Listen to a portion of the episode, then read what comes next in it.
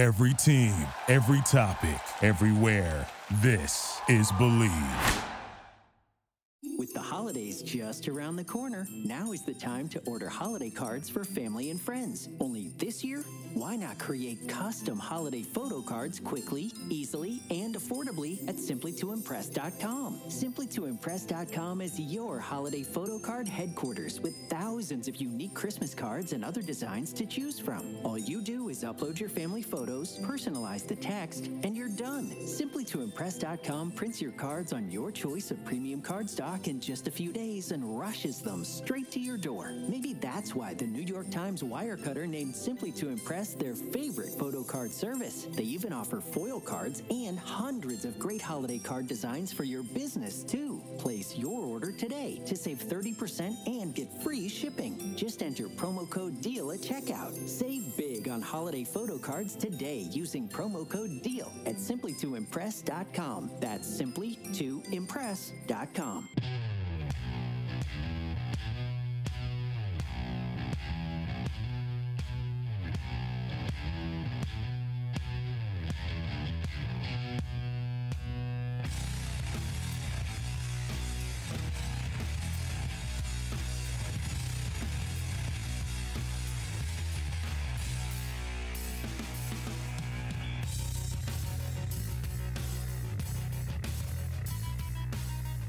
Hey, Jack.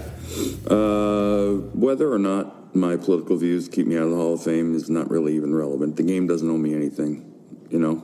Uh, and a group of people judging me who are in no way qualified to judge me are doing it, so whatever. How much would it mean to you personally to make the Hall of Fame, despite what anybody says about your, your beliefs off the field? Ooh, um, you know what? I can't. I don't know. Initially, when I retired, uh, I thought, I, and I got like I don't remember what the percentage of votes was, but I was like, that's kind of that's cool. You know, at least peop, some people thought of me in that sense, so I'm good. And then it it became, I think, uh, focused on things that weren't on the baseball field that I had done or said, and and it became meaningless in that sense, in the sense that people who uh, were flawed as or more flawed than anybody else I knew were going to be judging my character. Um, and no, in 2001, we didn't feel like the villains because everybody was rooting for the Yankees. So that's okay. It, it worked out the way it was supposed to. And the bloody sock, uh, no time to give you the whole story, but uh, it wasn't ketchup. Anybody that says it was, just tell them that the white gold in the World Series ring was real. All right, take care, man. Merry Christmas. I'm so boned. I forgot to get my girl tickets for the show tomorrow, and now it's sold out. It's her freaking birthday. Oh, dude, she's totally gonna break up with you. She's definitely gonna break up with me. Should've used TickPick. Wait, what'd you say? TickPick. Look. Oh, whoa, whoa, dude. What? There are no hidden fees. What'd you guys think I said? Oh, tick pick. I thought you said TickPick. No hidden fees. Download today.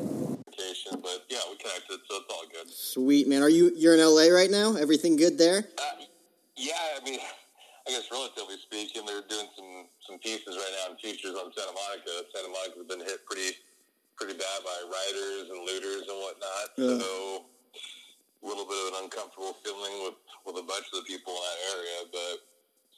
Yeah, it's a, it's a trying time, wild times. Where are you at? I am in the suburbs of northern New Jersey, so I am completely oblivious to anything that's happening in the real world. Gotcha. what's, what's, where, where, whereabouts in New Jersey?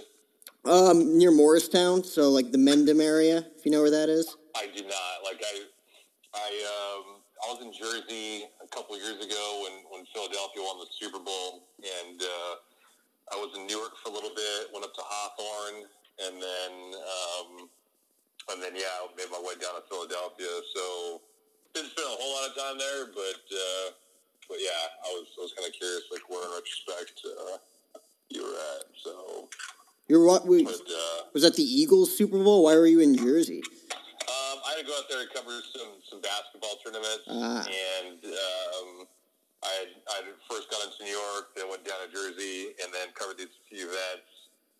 It was like four events in five days, so I was out there, and then after I was done with that, then it was on the Saturday, and then we went down to Philadelphia to go.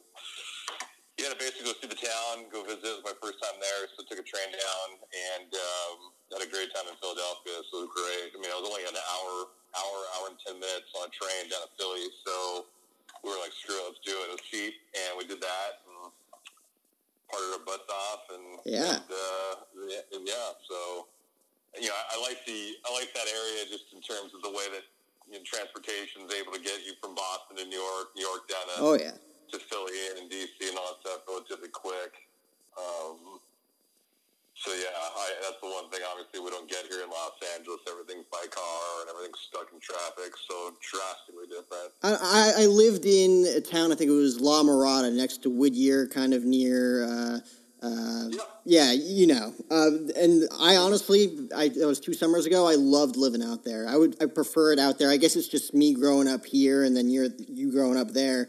Uh, what, what, what do you think was your favorite place to uh, visit? Like, whether it was broadcasting or just visiting, like outside of LA?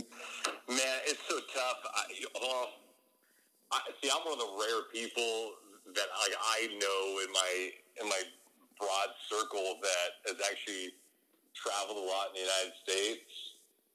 Um, California wise, I, I mean, I love LA, Pasadena. That's in LA, but Pasadena's a great city.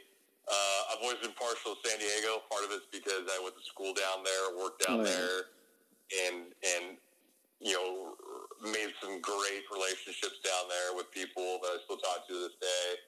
Um, outside of that, Scottsdale is a great city. Oh, yeah. Um, being a being a baseball guy, I would go out there with a couple buddies, like three or four of us would go out and we'd go to Scottsdale for spring training. So we'd go out there in March. We'd go from Tempe to Scottsdale, Scottsdale to Phoenix, and we just bounce around, like watch the you know the Dodgers, the Cubs, um, San Francisco Giants, Oh, yeah. uh, Diamondbacks, and Rockies. So we'd be there.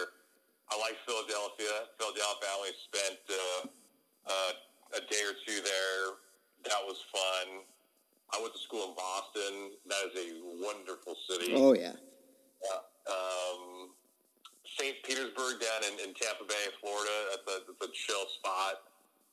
Um, I love Denver. I'm a huge Broncos fan. So growing up as a kid, I I always uh, wanted to play for the Denver Broncos. So I've been out there. Um, Las Vegas in the early 2000s was great. I don't know. It's, it's, it's a tough question. There's there's all kinds of different things about so many cities. Kansas City, the barbecue out there is great. Oh, yeah. Is a, is a spectacle. So yeah, it's tough, man. It's a, it's a tough question because I, I truly do love a lot of the different uh, a lot of the different elements of this country that offers so many um, so many things to, to any individual that goes traveling in and out. I, I will say that I I haven't been to, to Kentucky yet, so I haven't had the op- opportunity to to visit any racetracks or go to any distilleries you know, for, for bourbon and whatnot. But uh, I, I do want to do that. that. That's a bucket list thing I want to do. I haven't been to Daytona yet. I haven't been to the Indianapolis 500 yet. So those are a couple things on the on the sports doc that I definitely need to do as well. Oh yeah, absolutely. I mean, me growing up in Jersey, I got family in Boston, New York, D.C. I go to school in Phoenix at Grand Canyon University. You you covered uh, the uh, UCLA or not UCLA, UC Riverside athletics. Did you ever get a chance to hit up Grand Canyon Uni- University while you were in Phoenix? So I so I covered Grand Canyon, but that was when they that was when they played CBU, Cal Baptist Right. Yeah. Yeah. Uh, so I covered them when they came out, but no, I haven't been out to Grand Canyon. Uh, it, was, it was great to see Thunder Dan, Dan Majerle take over as head coach when they when they got to prominence, you know, first off. Yeah. But I, I haven't been out there. Um, it's so funny. Speaking of it, I can't I left it out, but I I do like DC. Washington DC is a really fun city, and it, it almost reminds me of New York and Las Vegas. When you get into the city, there's just a buzz about it that's Oh, yeah. so unique. It's a different kind of feel and energy.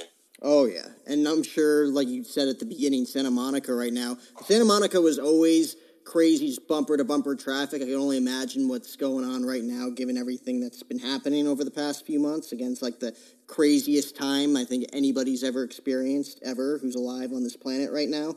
Are you guys actually uh, working in studio right now? Or are you guys still uh, uh, uh self quarantined? Uh, it's a combination of both. We get people like myself in studio. We got some of the talent that's outside. So it's a, it's a healthy combination of both. We're trying to practice, obviously, social distancing and, and doing a good job of that. And at the same time, it's it's a challenge because you're our platform at, at Fox Sports Radio is a 24/7 platform, so we're on all hours every day, and you, we're operating a, a full full functional radio uh, show and, and network that you, you can't uh, yeah you can't turn off and you can't record. So yeah, we are uh, you know we got the combination of both. Yeah, I mean, you got radio, you got the uh, the podcast on iHeart with Ben Maller, the Fifth Hour Show. What do you think? What do you prefer, podcasting or broadcasting? Because I've always said that they're like two completely different animals. Yeah, it, it's a good question.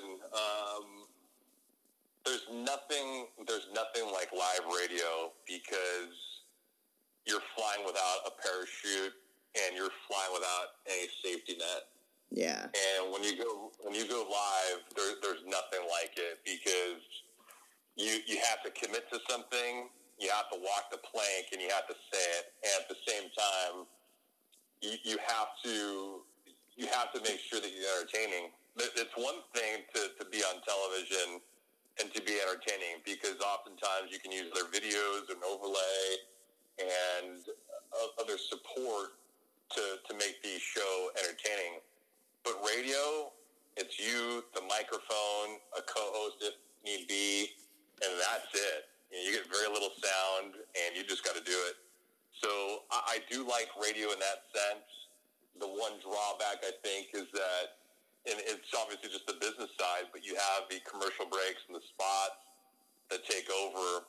And so you lose some momentum, I feel like, in certain instances where you're really on a good topic and you can't pivot. You have to hit the break right.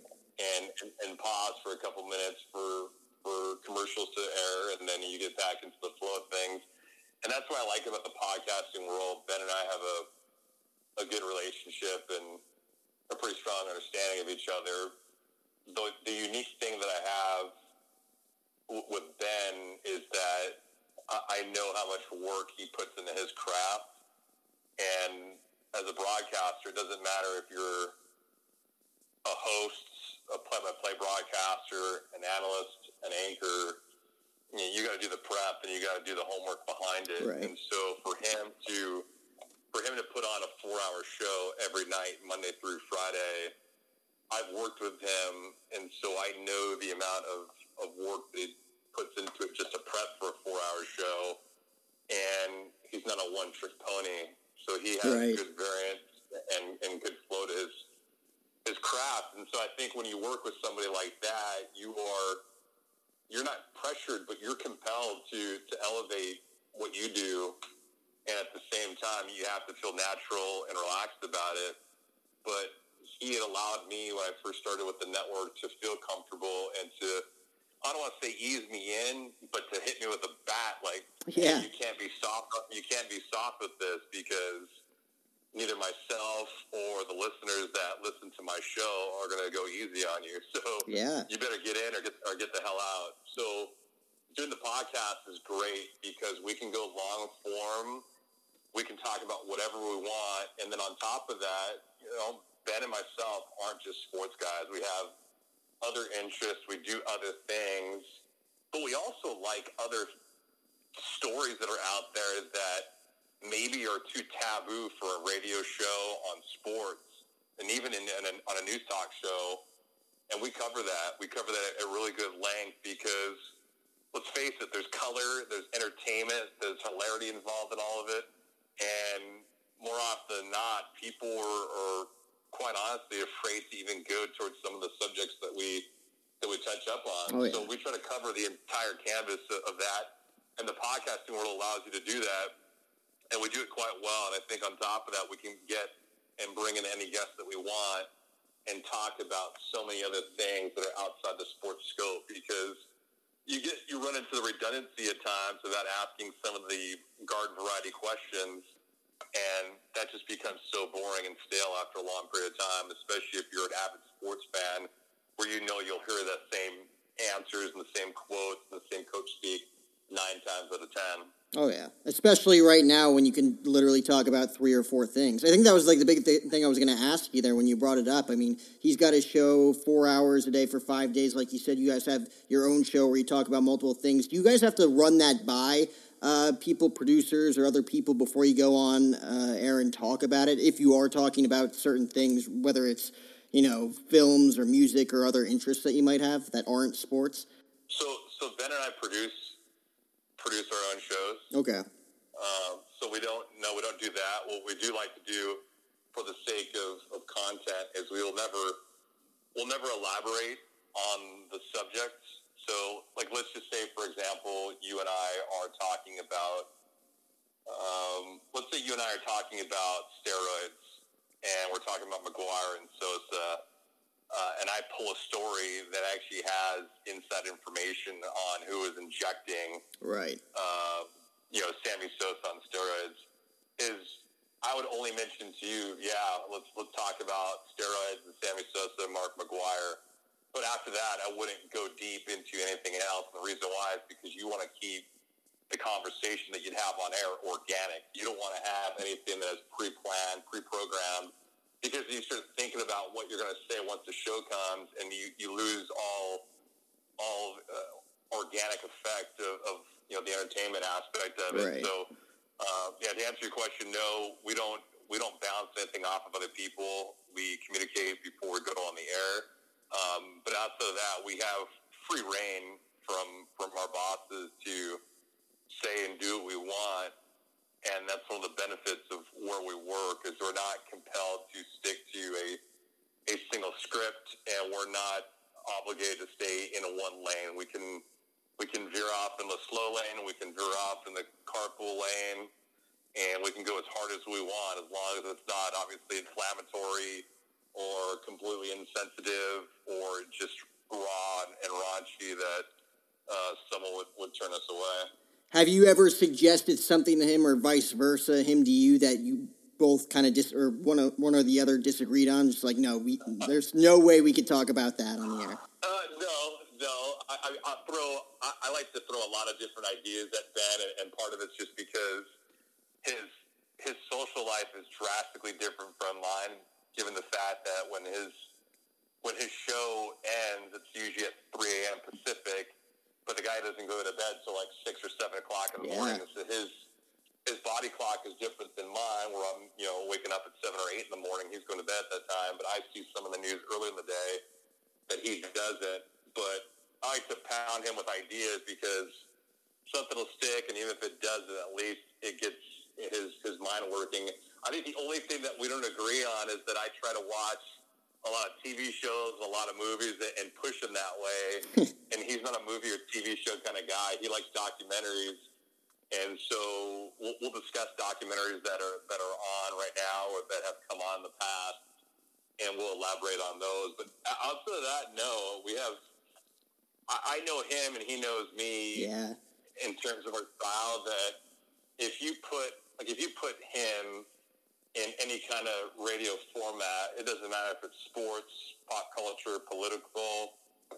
He's nuanced enough, or he's intelligent enough that if he doesn't know the answer, or doesn't know the subject, he'll pick it up shortly. And, I feel like I'm the same way too. Wow, I mean that's great to have chemistry. And just to completely kind of switch lanes here, again, aspiring sports uh, broadcaster. Why sports broadcasting for you? Because I know like your story going from on the field, being an athlete, to in the booth, and even doing some work in sales. How did all of that culminate for you? Well, I I, uh, I, I envy those like yourself that are doing it now because yeah, I did I didn't do it now. I I um, my light came on. They always said the light goes on for everybody at different times, and my light didn't go on until um, until I had some life changing experiences. And so when when I was in high school, I had thought of myself as as a guy that wanted to play at the Division One level in football or baseball, and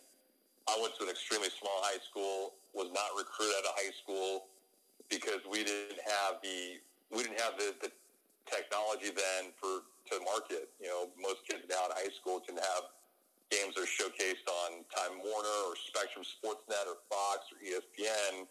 I didn't have that luxury, so although I felt I was a big fish in a small pond, I was obligated to go to a junior college to play football and continue my career. And I had the aspiration of, I, I thought confidently I was good enough to play D1 major college football. And if I got lucky and I stayed healthy, I can get to the NFL. Like I just had that in my mind. I had that in my heart. Yeah. And that's what I wanted to do. And um, I tore my rotator cuff the second time in, in a three-year span. And the last time was against UCLA in a scrimmage. And that ended my playing career. And I was, you know, a couple years away from graduating. And I just thought, what am I going to do now? I, you know, sports has been my life. And how do I turn that thing off? And it was really hard for me. It was hard for me to get away from not competing because I love to compete. Yeah. I love to, to push and I love to work out and those things. I love the camaraderie, but I, I couldn't do that. And so I needed an escape. And, and I always, you know, uh, I, I liked the elements of broadcasting and I like to talk and I like to tell stories and I like to socialize. And I thought, why not be a sportscaster? I love Vince Scully and Bob Miller and Chick Hearn and Dick Enberg and all these guys. Why don't I, I kind of echo that and and follow that path? Well, that was all fine and dandy until I found out how much starting off in sportscasting and how much you make. Oh yeah.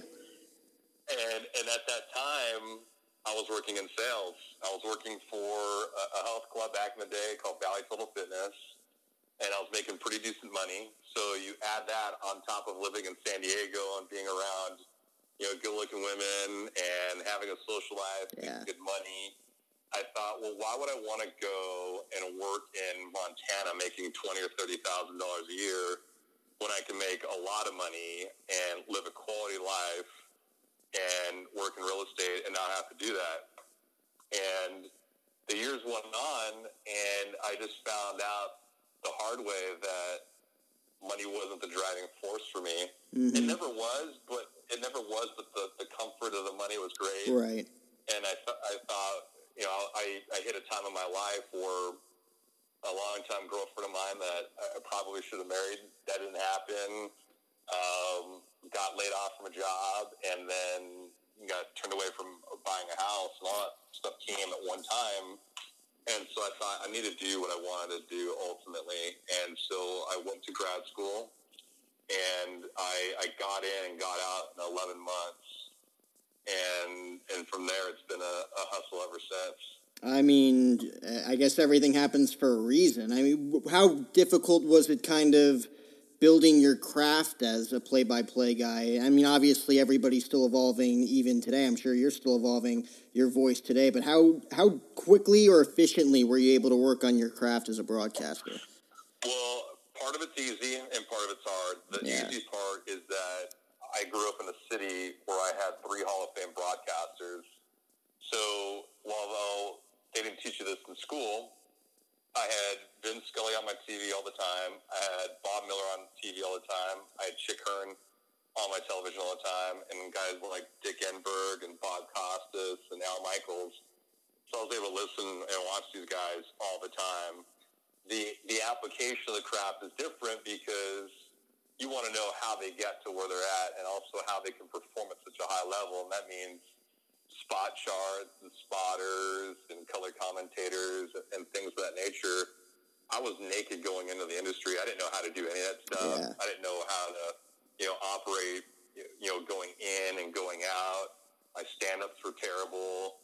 Um, my voice inflection was, was suspect. And although I feel like I have a powerful voice, how to craft all that and to speak in such a, an eloquent and measured tone, uh, it can be challenging, especially when you go from radio to TV or TV to radio, because there's obviously different speeds and different ways Oh, that yeah. you're calling a game. So uh, on top of all that, it's it's a point where where, where do you start and how do you get in? And so I found found a way to get in as a technical director and as a board op in San Diego at, at iHeart Media in San Diego for the San Diego Chargers flagship station at the time. And you're just hoping for a break. And so at that time, I was in the building every day for hours and hours and hours. And it's, it's a challenge too, because don't forget, while you're trying to work on your craft, you're also trying to take take someone else's job. Oh yeah. And so people are people are obviously cognizant of that, and there's a lot of times people don't want to help you. People don't want to help you because if you succeed, they could be on the out, or if you succeed, you know there could be a jealousy component in that. And I didn't deal with with that per se, but I did deal with you know certain guys not wanting you to to climb Right. like they did and they would suppress your work or suppress your efforts and and not allow you to share some of the spotlight, which for me is a little frustrating because playing in team sports and playing football and playing baseball and all those other sports, you know, you ride together, you win together, and you lose, you fall together. And so I, I like working in the team environments. So those things that came together, you know, they, they do come. And you know, I've, I've bounced around a couple different networks, some stations as well, and I, I have the luxury of working in sales, so I knew exactly how to take rejection. People saying no, or people saying that they love your work and then just ghosting you, or or people just not responding to any kind of inquiry. And at the same time, I've I've kind of kept my head down and um, listened. I've done a lot of air checks. I've listened to Yeah. myself on the air, and I send my stuff out to people for evaluation because you know, I, I you're going to have friends and family to, to say they love your work, but they're not the ones writing the check. Exactly. They're not the ones hiring you. So I, I needed critical feedback, and the fact that I can take the feedback and not complain about it or not get down about it is a is a luxury that not a lot of people have, or they haven't developed yet, because it's a it's a numbers game. You need one, but you need to go through a hundred people to potentially get that one. Yeah. Do you have any big, uh, uh, like your biggest mentors in broadcast? Like you mentioned the Vince Scully's and the Bob Millers of the world growing up listening to broadcasters, but now that you're in the business, do you have any uh, big mentors that give you a hand, like you just said? Um, that's a good question. I I think that uh, you, you try to. I don't want to say you mimic, but you try to Right. to emulate how people are, and I, I, I watch people on the national platform and listen to them more, more now than I ever did before, and and part of it's just the way that they infuse the English language, and so when I watch sports or when I listen to sports, I watch everything: football, basketball, baseball, hockey, soccer, the whole nine yards. But I'll also listen to English Premier League announcers, Yeah. and and I'll listen to guys that are calling rugby. And so I try to take different things from from everybody to, to make it my own. Um, I don't have a, a mentor per se. Uh, yeah, I'd love to have one, but you know, in this game with where I'm at, the stage that I'm at, I, I feel like you're you're hunting for your own food, and so you like to have that, but I feel like people that are young and starting off, they can get that pretty easy because you got to learn the, the basics first before you, you get into the deep end of the pool. And I feel like I'm in the middle portion of the pool right now, so I'm really hunting with the sharks. Yeah. And like I said before, you- you're you're competing with these other people, so it's uh, it's almost like an actor that's trying to get that, that big box office picture. You're, it's not to say that I'm anything like that, but you get the DiCaprio's and the Tom Cruises and the Brad Pitts of the world, and they're all pitted together. Well, I'm trying to get a seat at that table, Right. so I'm, I'm I'm trying to be the best me that I can be at the same time, also be as as uh, considerate as possible when trying to make that approach. Well, on the topic of that, you mentioned that a few times where it's again not you're not an athlete, you're not on a team where everybody has each other's back. You're vying for each other's jobs. Have you ever seen that up close and personal? Someone like uh, I want I don't want to say sabotaging one another, but like a situation where it seemed that way. You, you see it a little bit. Yeah. Um, I've, I've been I've been fortunate to to not um, I've been fortunate not to experience and, and part of the reason why is I just believe in the relationships that I've I've developed and, and the communication that I've had, and I, I think the the way that I got into the industry, working as a producer and a board op, you learn who treats you right and who treats you wrong when you're at the bottom of the food chain. And I always made it a promise that if I ever got on air, I would never treat someone that's behind the scenes in a negative light because those people have the ability to make you look good or sound good, and they have the ability to make you look bad and sound ugly. Oh yeah. And uh, and you owe it to yourself to rise above everything else. And so don't ever forget that whatever is happening behind the scenes while you're on air, you can't let that affect you because at the end of the day, your picture, your voice, and your image is a part of that package. And so nobody will ever know who was behind the scenes, but they will make sure that they don't forget who you were Oh, calling yeah. the game, calling the event, whatever it may be. So um, I've been fortunate. I, I've I've heard some wild stories, and and I've seen from afar um, people, you know, not not putting their best foot forward for whatever reason that may be, but you know, keep in mind everyone's in, on a different path in terms of where they're at structurally too. So if you're not, if you don't look at this as a passion project, or if you don't look at this like it's your last game calling it, you might act a little bit differently. Or if you don't like the person you're working with, you might you might be off per se. You might be off for a night or two, and and not Yeah. want to not want to mix it up. So um, it's it's unfortunate, but I, I- think that the industry is so small that if you try to be like that on the regular, you'll get outed quick, Yeah. and you'll find yourself without a job rather rather fast. Have you worked with difficult producers or directors throughout your time in broadcasting? Like, was there ever a time where maybe the expectation level was a little bit higher with this guy as opposed to that guy? Um, I, I've worked with. I don't want to say difficult. I, I would. I can say some that maybe aren't as communicative, Yeah. or some that are, are new. Um, when you when you work with new people, don't forget that they're also trying to learn, and they're also trying to get their bearings down, so they don't know the all the ins and outs. They're susceptible to make mistakes, and then in turn, it has a trickle down effect to you too. Yeah. So uh, I always make it a point when I'm working, you know, if it's television, I always make it a point to, to talk to my producer, talk to my director, talk to the recording producers well before the event. So that's the day before, that's a couple of days before, and talk to them about anything or everything outside the event because if you can establish a rapport with them and talk to them like you guys are friends and then become friends, then it makes the flight that much easier Yeah. because you don't have to worry about what you're saying. They don't have to worry about what you're saying. And then you can kind of get into that dance when you're on air. Um, and at the same time, if you're thorough with what you're doing, then you've laid out some expectations. And at the same time, they know what you're going to be delivering.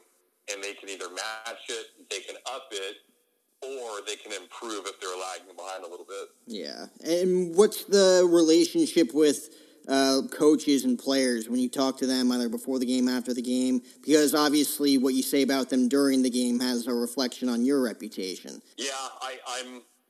There's a there's a part where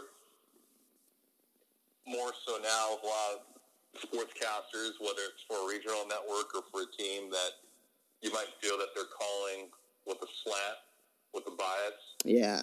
Um, it, it's tricky. It's a tricky proposition, but I come into the mindset that you don't want to play your audience for a fool, and I like to call what I see or I like to call what I hear, and I'm going to give that to the audience too. So I'm I'm perfectly candid with my coaches that I talk to or the schools.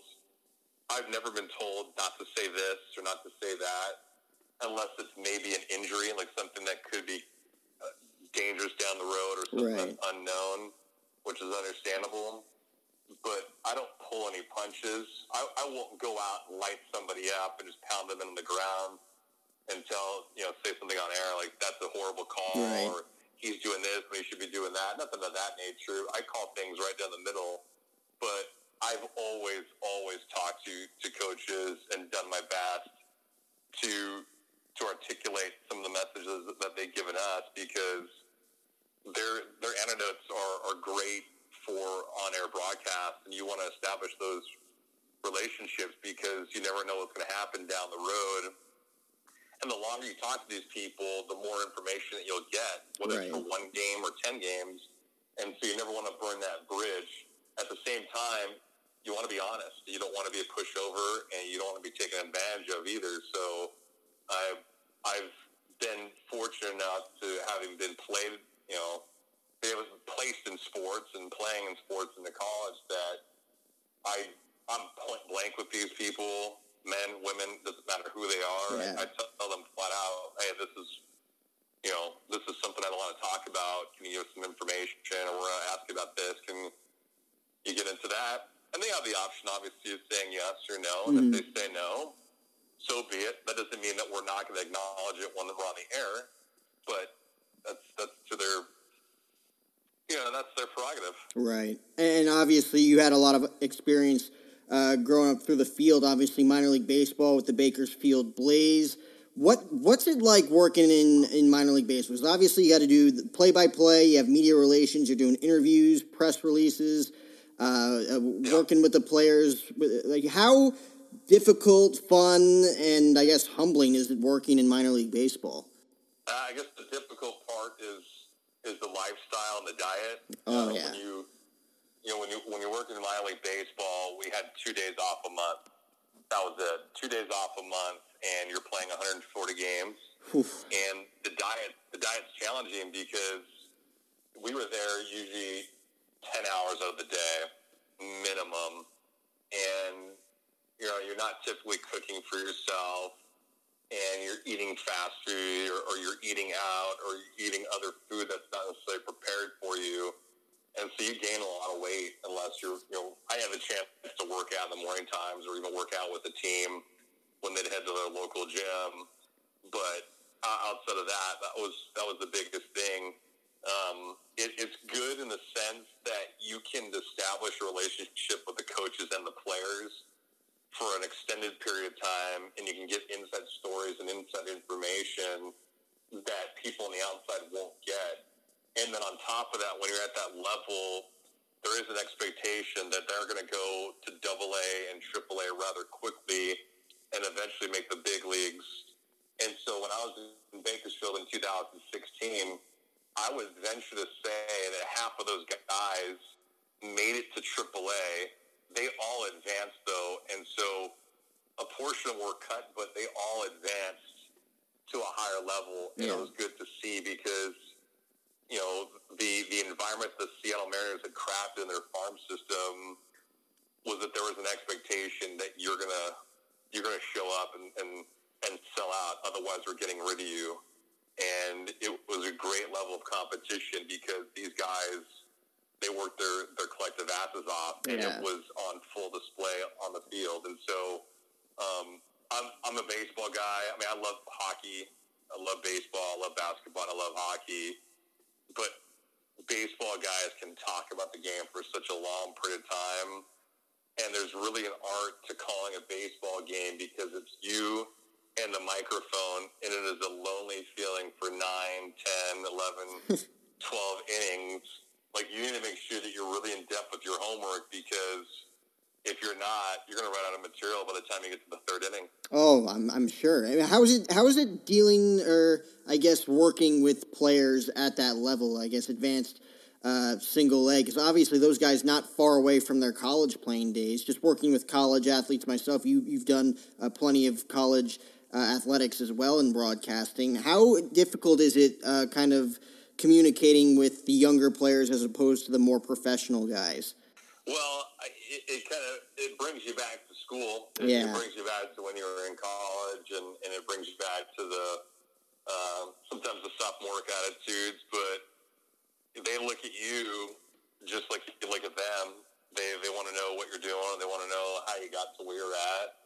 And at the same time, you're kind of curious about them. Um, there's not a major age discrepancy for me just yet, especially at the for the minor leaguers. So don't worry about that. But you, you do you do look at them as wow, these guys are 24, 25 years old. They got a healthy signing bonus. Now let's see how they act. Now let's Yeah. see what they do with their money. And um, you, you're you're just curious because you only hope for the for the best for them because once you get a shot like this, you get drafted, you get those signing bonuses. Now you know you're on the clock, and then you're a paid employee, and you know you're one injury and one call up away from getting to the show.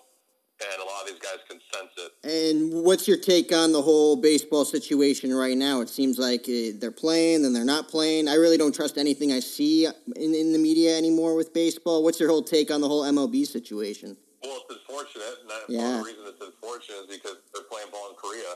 So Oh, yeah. you have you have what's going on in Korea. These guys are playing baseball. There's social distancing going on.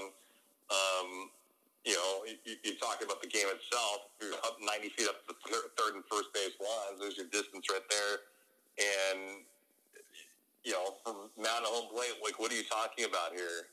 So there's a great deal of distance, and whenever you don't know the answer, the answer is always money. Oh yeah. And that's what it comes down to for the owners. That's what it comes down to for the players. The disheartening thing about all this is that it's happening not in a year that these players are striking, but it's happening in a year where there's a, a pandemic and a major downturn. So we have over 40 million Americans that are without jobs, being displaced and laid off and terminated. And you have billionaires and millionaires fighting over large sums of cash and it has a trickle down effect because the farm systems now have been decimated. Yeah. And then on top of that, you're looking at local cities, small and big, and major markets that carry television packages for MLB that are displacing employees because that was the bulk of their inventory for the year. So you have these producers, these directors, these PAs, these editors that can't work because there's no games being played. So it, it really it hurts everybody around, and it's unfortunate. And, and you, you want to be as proactive as possible, but now we're talking about something that the thought was there in January and February. It was accelerated in March, and now as we creep closer towards July, they haven't come to an agreement. This comes down to leadership on both ends, Rob Manfred and, and Tony Clark. Yeah. and you hope that both of them just they say shut up and sign on the dotted line and let's agree to it and, and they have it. Um, would I be sad if there's no season? Absolutely. Would I be shocked if there's no season? Absolutely not. Yeah. um, you, you think about the way that the negotiations have gone back and forth players say they're ready but they're not really and then on top of that, they need three weeks of spring training before they get their sea legs underneath them. So Yeah. we'll find out. I mean, it's a tricky situation because uh, uh, what the CBA is coming to an end after the 2021 season. I mean, it, it seems like that there could be a chance. I don't want to say it, but and jinx it, but there could be a chance that we could see another strike after the 2021 season if things keep going the way they are. Well, the other thing too is that the news that had broke last week about the union getting together and them talking about what was going on is after Turner Sports and Major League Baseball struck a deal for an extension of an agreement that would pay them, um, I, I believe it was $480 million a year. Yeah. and, and so it was a bump in revenue on television rights, and so that's a that's a deal that would take them through 2028. It's a billion dollar deal that that they're getting, and still no ball. I know.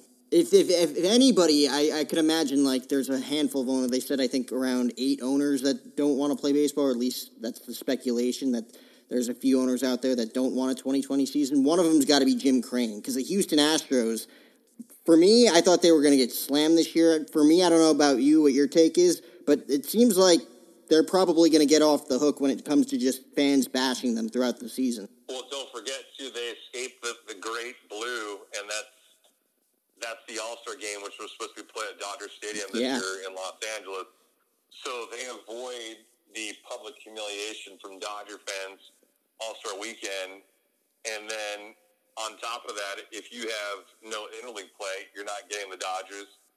Um, if they if they were coming together for that, and of course, you'll you'll get some heat with the Angels. Uh, the Angels were supposed to be pretty decent this year, so you know we'll find out. But yeah, you you miss a lot of things now, and, and don't forget that even if there is no season, uh, Jeff Luhnow and AJ Hinch would be able to get back to work next year. Oh, I, I'm sure. I mean, it's going to be interesting to see. And again, uh, just a couple more questions for you. I don't want to take too much of your time. I wanted to go back to you for a second with your time on radio, TVs, play by play. Have you ever had any? I guess I'll call them blunders. Any really bad broadcast blunder, kind of a mistake that came out, whether it was like accidental or just like verbiage that just came out wrong and it just sounded wrong. Because for me, like just in college, I've had a few times where I, I think I said sacrifice blunt instead of sacrifice bunt in a softball game, or like uh, shot cock instead of shot clock in a basketball game. Have you had any like really bad blunders? Yeah, I've had I've had one graphic one, and I had Oh. one that got the nerves. The nerves got the better of me. Um, in fact, I, I mentioned earlier that my stand-up had sucked when I first got into it. When I when I first got on air in TV at Fox Sports West, the day of the event was a soccer match for the championships in the Big West Conference in women's soccer. Um, the television track that we were operating on had crashed, and so we had no video replay, we had no graphics, and we had nothing that would allow us to to do a what they they call um, like a tape to record open.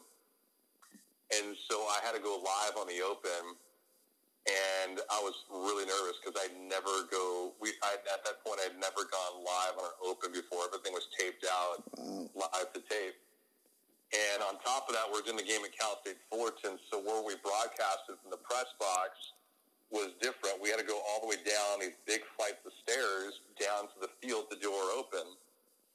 So I had a race down to the to the field to do the open with my color commentator. One take, a one take only, without tripping over myself. And we had never worked together.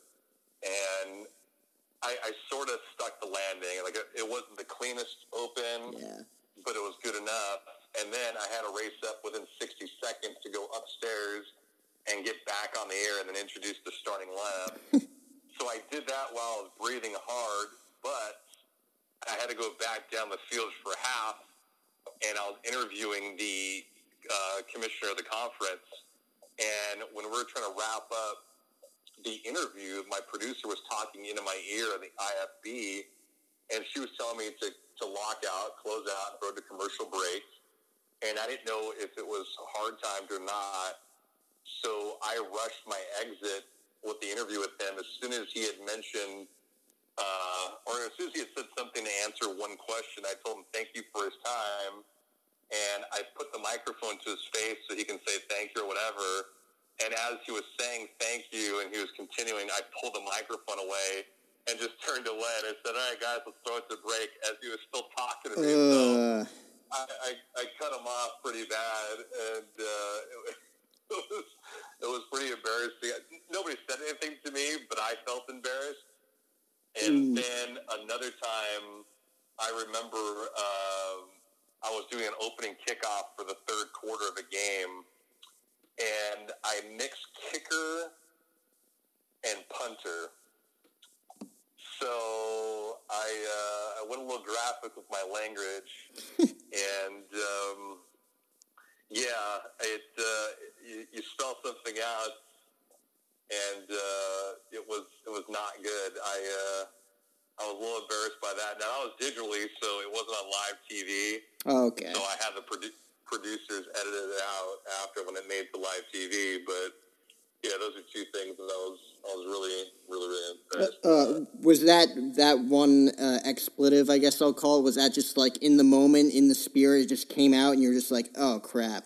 I combined two words. That's all it was. I had the thought of a kicker and punter, and I, and I combined the two words for some reason because the guy that was kicking was both the place kicker and the punter.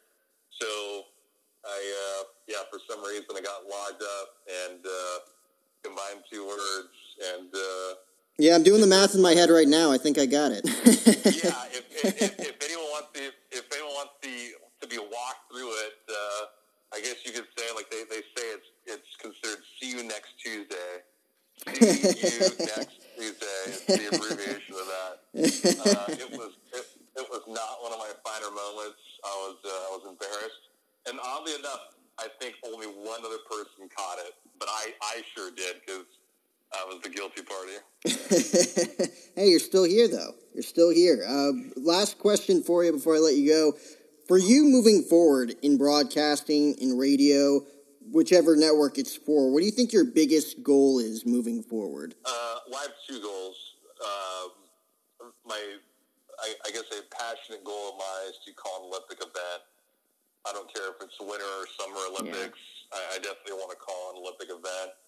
Uh, I've always been fond of, of calling something for, for NBC, and there's nothing like calling an Olympic event for your country. So I've I've always been passionate about that, and I've always looked at that as when you get to that level and you call an Olympic event, you're you're doing something right, and you're on someone's radar that's that's the right way. Uh, the other one is is I want to work on a on a regular basis for either a regional network or or a team, and and I want to be considered one of those guys that you can plug in in any kind of sport, and he'll call a good game. Yeah. Um, one guy that comes to my mind immediately is Kenny Albert. Kenny Albert does football, baseball, basketball, hockey, boxing, and he is always working and he's always hustling. And that's the guy I'd like to, to emulate because well, there's a lot of people that can do football. There's a lot of people that can do basketball, but there's not a lot of people that can do hockey, baseball, basketball effectively. And I, I believe that I can, and I have in the past. It's just about doing it for a, a major network on the regular, um, no matter where I'm at. And like by major network, do you like mean like ESPN, Fox Sports, or like a, a team network, like a specific team that you'd want to broadcast for? Well, if, you, if you're crossing over from sport to sport, yeah, it'd be for a major network. So ESPN, CBS, Fox, NBC, um, all of those. Uh, you get plenty of people that cross over in the networks, of course, TNT or TBS. Um, I, I grew up as a, I grew up here in LA, so I Yeah. supported all the local teams except for football. I was a huge Broncos fan. I, I guess if there was just some kind of dream, I know the networks call those games, but if I was able to call a Denver Broncos game on radio, that would be, yeah, that'd be, uh, that would be awesome. That would be, uh, that'd be quite a treat. Now, were the Rams around when you were growing up, or were they already in St. Louis at that point? Or you just didn't like the Rams? No, they were, yeah, they were they were around. Raiders and Rams were around, but I grew up as a Denver Broncos fan. I it was pretty funny. I had a in in fourth grade when I started liking sports. Um, my my teacher at the time assigned all of us in this class a book report that was due the next Monday. This was on a Friday, and obviously none of us wanted to participate in it. And she says, "Okay, I'll tell you kids what. If you pick the winner of the Super Bowl." Uh, on Monday, you don't have to do the book report. So we all went one by one picking the, the winner of the Super Bowl, and every single person in the class picked the same team. So I wanted to be different. I was like, screw it, I'm going to be the smartest guy in this class. I'm going to go the other way. I'm going to pick Denver. Well, it was the Super Bowl that Denver played San Francisco and got blown out 55-10. And so I was the only idiot in class that had to do this book report. so I, I thought, you know what? I, I stuck with them when things went bad for me. I'm going to stick with them throughout. And I was a huge John Elway fan growing up too. So that's Oh, why I yeah. was, a Broncos fan. You can't go wrong with him. I mean, I, I'm a, I'm a Cowboys fan. I grew up in Jersey. Everybody in my family's Giants fans. Uh, it was like a Giants Cowboys game. Uh, one of the first few years in the new AT&T Stadium, and I don't know. I was fighting with someone in my family, and the Cowboys won on a game-winning field goal. Everyone was angry, and that's when I started watching football. So I was just like, you know what? I'm a Cowboys fan, and I've been a Cowboys fan ever since. Well, yeah, there you go. Gotta stick to your guns, man. well, David, thanks so much for taking time out of your night to talk to me. I always say that these are going to be like 20 minutes, and then I always go over like 50. So uh, thanks, thanks for hanging in there with me, and uh, again, enjoy the rest of your night, man. Yeah, you too, Jack. Have a good one. Thanks. I'm so boned. I forgot to get my girl tickets for the show tomorrow, and now it's sold out. It's her freaking birthday. Oh, dude. She's totally gonna break up with you. She's definitely gonna break up with me. Should've used TickPick. Wait, what'd you say? TickPick. Look. Oh, whoa, whoa, dude. What? There are no hidden fees. What'd you guys think I said? Oh, Tick Pick. I thought you said TickPick. No hidden fees. Download today. Thank you for listening to Bleav. You can show support to your host by subscribing to the show and giving us a five star rating on your preferred platform. Check us out at Bleav.com and search for B L E A V on YouTube.